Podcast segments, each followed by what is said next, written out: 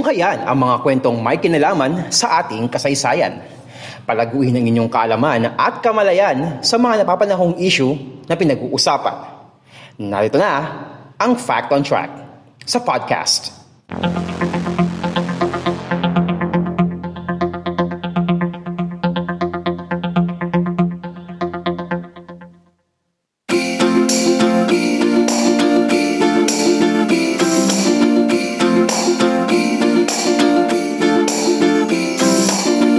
Yan.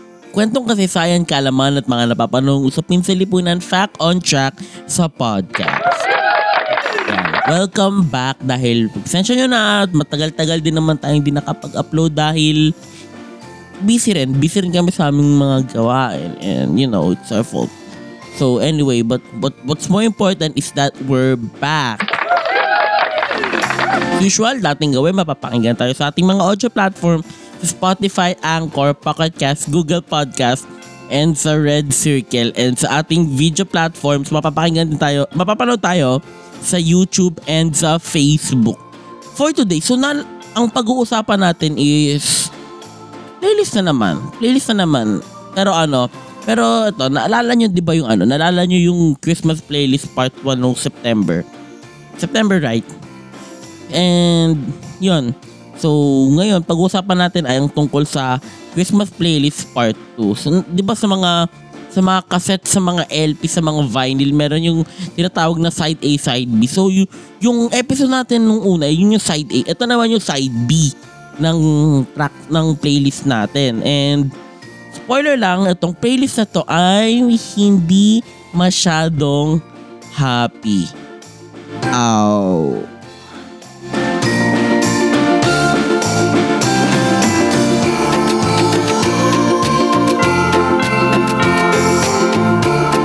Fact on Track sa podcast.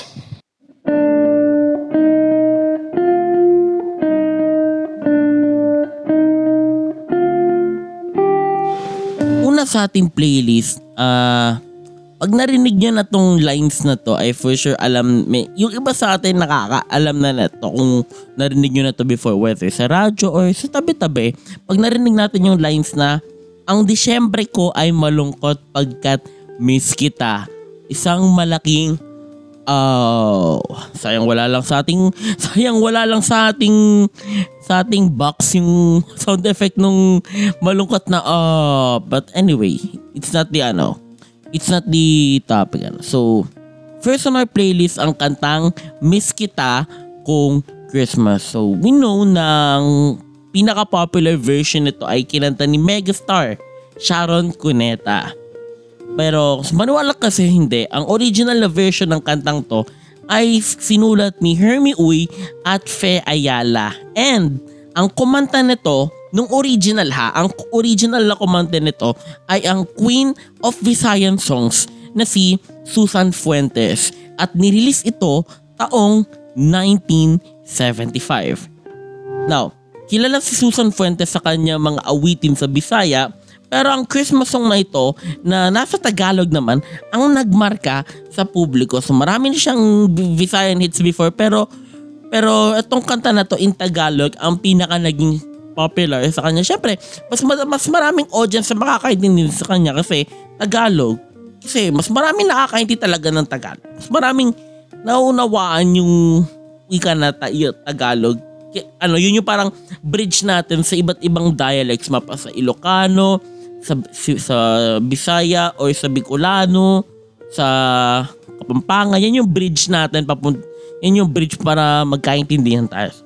So, anyway, ang Christmas song na ito, ang kaunahang nahang Christmas song na ginawa sa colloquial Manila sound style with a combination of English and Tagalog lyrics. Oo, napakinggan ko na yung lyrics ito sa radyo. Napapakinggan ko to every midnight kasi patulog ko pa lang yan. And yun nga, and dahil napapakinggan ko siya repetitively sa radyo, alam ko na may konting English to pero sobrang maunti lang. Hindi siya sobrang dami na English. Ilang words lang siguro ganun. Just try to search the lyrics na rin sa Google. Mag-effort naman kayo please. Anyway, kung pakikinggan ng awiting ito, may dala itong lungkod sa mga tagapak- tagapakinig, especially sa mga taong nangungulila sa kanilang mga mahal sa buhay sa araw ng Pasko. Another big, oh, yun nga, yun nga yung first line pa lang eh. Alam mo na eh, alam mo, susuntukin ka na, wala na intro-intro, susuntukin ka na niya sa muka. Yun yung ano, yun yung feeling. Kasi sabi 'di ba, ang Disyembre ko ay malungkot pagkat miss kita. 'Di ba? It explains sa sariling, it explains the nature ko. Ano yung ano yung makukuha mo? Ika nga sa buffet, yun na yung appetizer mo na. Ito na yung first ano mo, ito na yung first atake mo, ito na yung first meal mo. Yun yung ano niya, yun yung ano nung lyrics na oh, ito first line pa lang, masakit na, sampalin na kita agad. Anyway, So, applicable na nga ito sa mga broken-hearted to be fair. Ah, ah. No, no, no, no. no. Let's, ano, let's set things straight ha. For 225 months of existence, I've, I'm still single and until I grow old. Eh, Yun ang gusto ko. Eh, Anyway. Charot lang. yun. Subalit naging ang umawit nito si Susan Fuentes ay para bang nakarelate rin sa kanyang kanta especially sa mga huling sandali ng kanyang buhay. Matagal kasi siyang na- nawalay sa kanyang anak due to family problems. Sumabay rin sa kanyang paghihirap ang kanyang karamdaman sa bato at colon cancer na naging sanhi ng kanyang pagkamatay noong September 7, 2013 at the age of 58. So isipin nyo, do the math no? Do the math. Kung 2013, 58, namatay siya, 145, Hmm. 19, isang dalaga pa siya noon nung na-release to. Wow. Next on our playlist. Pasko na sinta ko. Naririnig, for sure naririnig din natin to sa mga ano, sa mga sa mga ano, sa mga radyo or sa tabi-tabi. Ewan kung kung maliban sa amin ay may mga nakikinig pa ba ng radyo. Pero ako sure ako nak- nakakapakinig ako ng radyo. That's what I can say. Malamang isa rin ito sa mga most requested song sa radyo tuwing kapana- panahon ng Kapaskuhan. Ang pinaka-popular na version ng Christmas song na ito ay inawit ni Mr. Pure Energy Gary Valenciano na nirelease noong 1986. I was supposed to say ano, Mr. Pure Energy Gary David. No, but siya yung favorite play ko. But share ko lang. Subalit ayon sa musikerong si Fred Gutierrez, ang OG or original na kumanta nito ay ang UP Concert Chorus. So, I'm a proud isko, UP Diliman, UP Fight. Anyway, masaya lang ako. ang Christmas song na ito ay sinulat ni Professor Aurel- Aurelio Estanislao ng University of the Philippines College of Music at nilapatan naman ito ng musika ni Francisco Dandan. Naging inspirasyon ni, Prof, ni Professor Estanislao sa kanta ang love story nila Fred Gutierrez at ng dati niyang nobe na si Melba na unang nagkakilala noong 1976 dahil pareho silang miyembro ng UP Concert Chorus. Subalit nagkahiwalay ang magkasintahan dahil si Melba ay nagtungo sa Amerika para kumuha ng master's degree. Alam niyo ano masakit? Nagkahiwalay sila bago ang araw ng Pasko. Woo! Sakit! Sakit! Parehong nagkaroon ng sarili nilang pamilya ang dating magkasintahan. Ayon kay Fred, inoobserbahan mm, ayon kay Fred, inoobserbahan na pala siya ni Professor Estanislao nung nagkahiwalay sila ni Melba. At dahil dito ay na-compose ng professor ang Christmas song na ito. So, So, na, ino-observe na nung professor, ni Professor Estanislao tong dalawang to. Nung nagkahiwalay sila like, hmm, maybe I can write a song about this. Yun yung naisip siguro ni, ano, ni Professor Estanislao. Yun. Pero ayon din kay Fred Gutierrez, saka na lang niya na lamang na tungkol pala sa kanilang love story ni Melba, ang kantang iyon tatlong dekada ang lumipas sa Christmas party ng UP Concert Chorus. Namatay noong 1978 si Professor Estanis- Estanislao habang nagpakamatay naman ang naglapat ng musika na si Francisco Dandan noong January 30, 2001. Samantala, namatay naman ang dating kasintahan ni Fred, Fred Gutierrez na si Melba noong 2016 sanhi ng stroke. So, for sure, pag narinig na natin yung four words na yun, Pasko na sinta ko. Okay, alam ko na yung kanta na to. I know where this is going and suntukan na. Anyway, and, and third on our playlist, ang kantang Sana Ngayong Pasko. Hmm, I think all familiar din naman tayo dyan. For sure ha, I think ha. Assumption ko lang naman. Pero mukhang ito na yata ang pinakapaboritong Christmas hugot song ng mga Pinoy. Inawit ito ni Ariel Rivera under his Christmas album Paskong Walang Katulad in 1993 under BMG Records. Si Jimmy Borja ang nag-compose ng kantang ito. According kay Jimmy Borja, ang kanyang childhood crush nung grade 1 ang kanyang naging inspirasyon sa binuon niyang kanta. Kwento pa ni Borja, muli silang nagkita ng kanyang childhood sweetheart sa kanyang hometown sa Bohol noong 1992 dahil magbabakasyon yun mula sa Amerika. But that time, kasama na nito ang kanyang fiancé. Ah. Dagdag pa ni Borja, sumulat siya ng isang kanta sa kanyang lumang gitara noong 1993 habang nasa Cebu. Inabot siya ng isa't kalahating oras para magbuo ang kanyang kanta. Hmm, speed rap, speed rap, speed rap.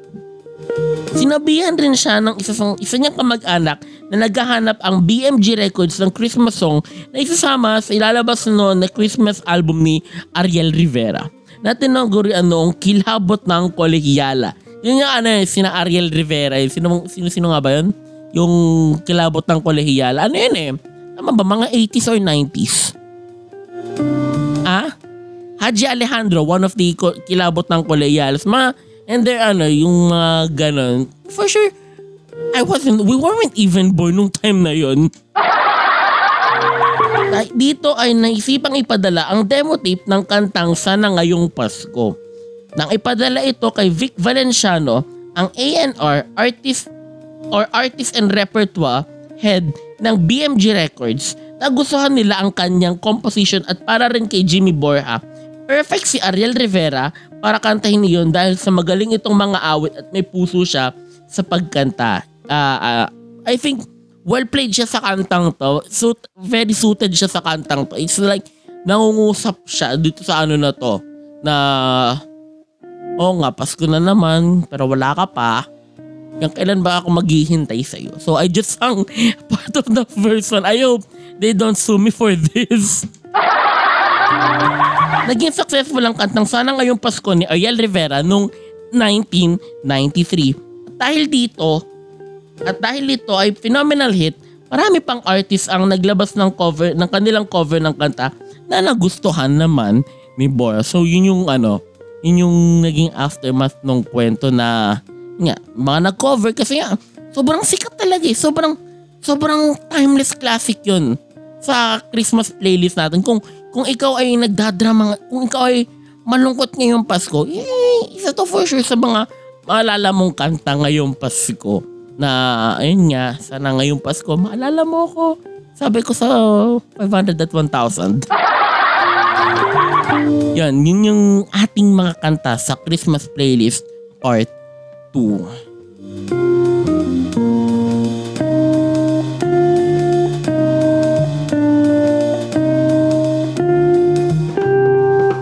Ito ang Fact on Track sa podcast. Ayan, so natapos yung ating Christmas playlist part 1 and part 2. So, sa mga, ano, ano yung favorite Christmas hugot song nyo? Ano yung type sa comment sa baba or sa whether sa Facebook or sa YouTube. Let us know kung ano yung favorite nyo na ano na Christmas hugot song. Ano yung paborito nyo na pambasagan hits sa pagpasko. And yun. So, personally ako wala naman kasi wala naman akong kailangan ikabasag eh basag lang lagi yung bulsa ko. So, sa GPS podcast naman, we will be talking, we will be heading sa Christmas capital ng, ano, no, no, correction. Ah? Christmas symbol capital ng Pilipinas, ang Tangob City. So, kaya siya na medyo, ano lang, medyo, ah, uh, Busog pa kasi ako, galing ako Noche Buena. As of this time of recording, ah, galing ako Noche Buena and marami remedy naman ako na Obvious naman sa katawan ko. Kasi yun, so ulitin ko ah, sa GPS Podcast, pupunta tayo sa Christmas symbol capital of the Philippines, ang Tangub City. Woo, Mindanao na naman. And so yun, kung dating gawin, kung nagustuhan nyo ang ating episode for this week, uh, mangyari lang na i-like at i-follow nyo ang ating page sa Facebook na Podcast ni Mans and mag- mag-subscribe na rin kayo sa YouTube channel ang Podcast ni Mans and hit the notification notification bell button. Sorry po nagbubulol-bulol na ako.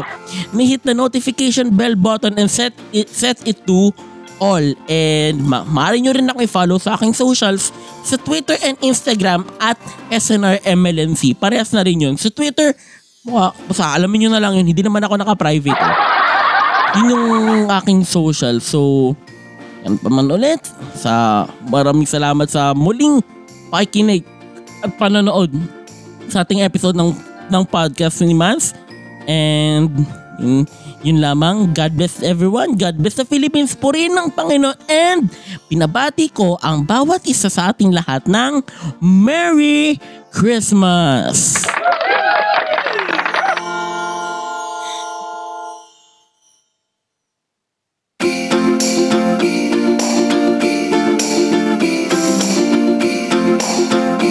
Inyong natunghayan ang isa na namang edisyon ng Fact on Track sa podcast. Patuloy na subaybayan ang Fact on Track sa Spotify, Anchor, Google Podcast, Red Circle at Pocket Cast. At mag-subscribe sa podcast ni Mans sa Facebook, YouTube, Twitter, Kumu, Laika at TikTok. Maraming salamat sa inyong patuloy na pagsubaybay.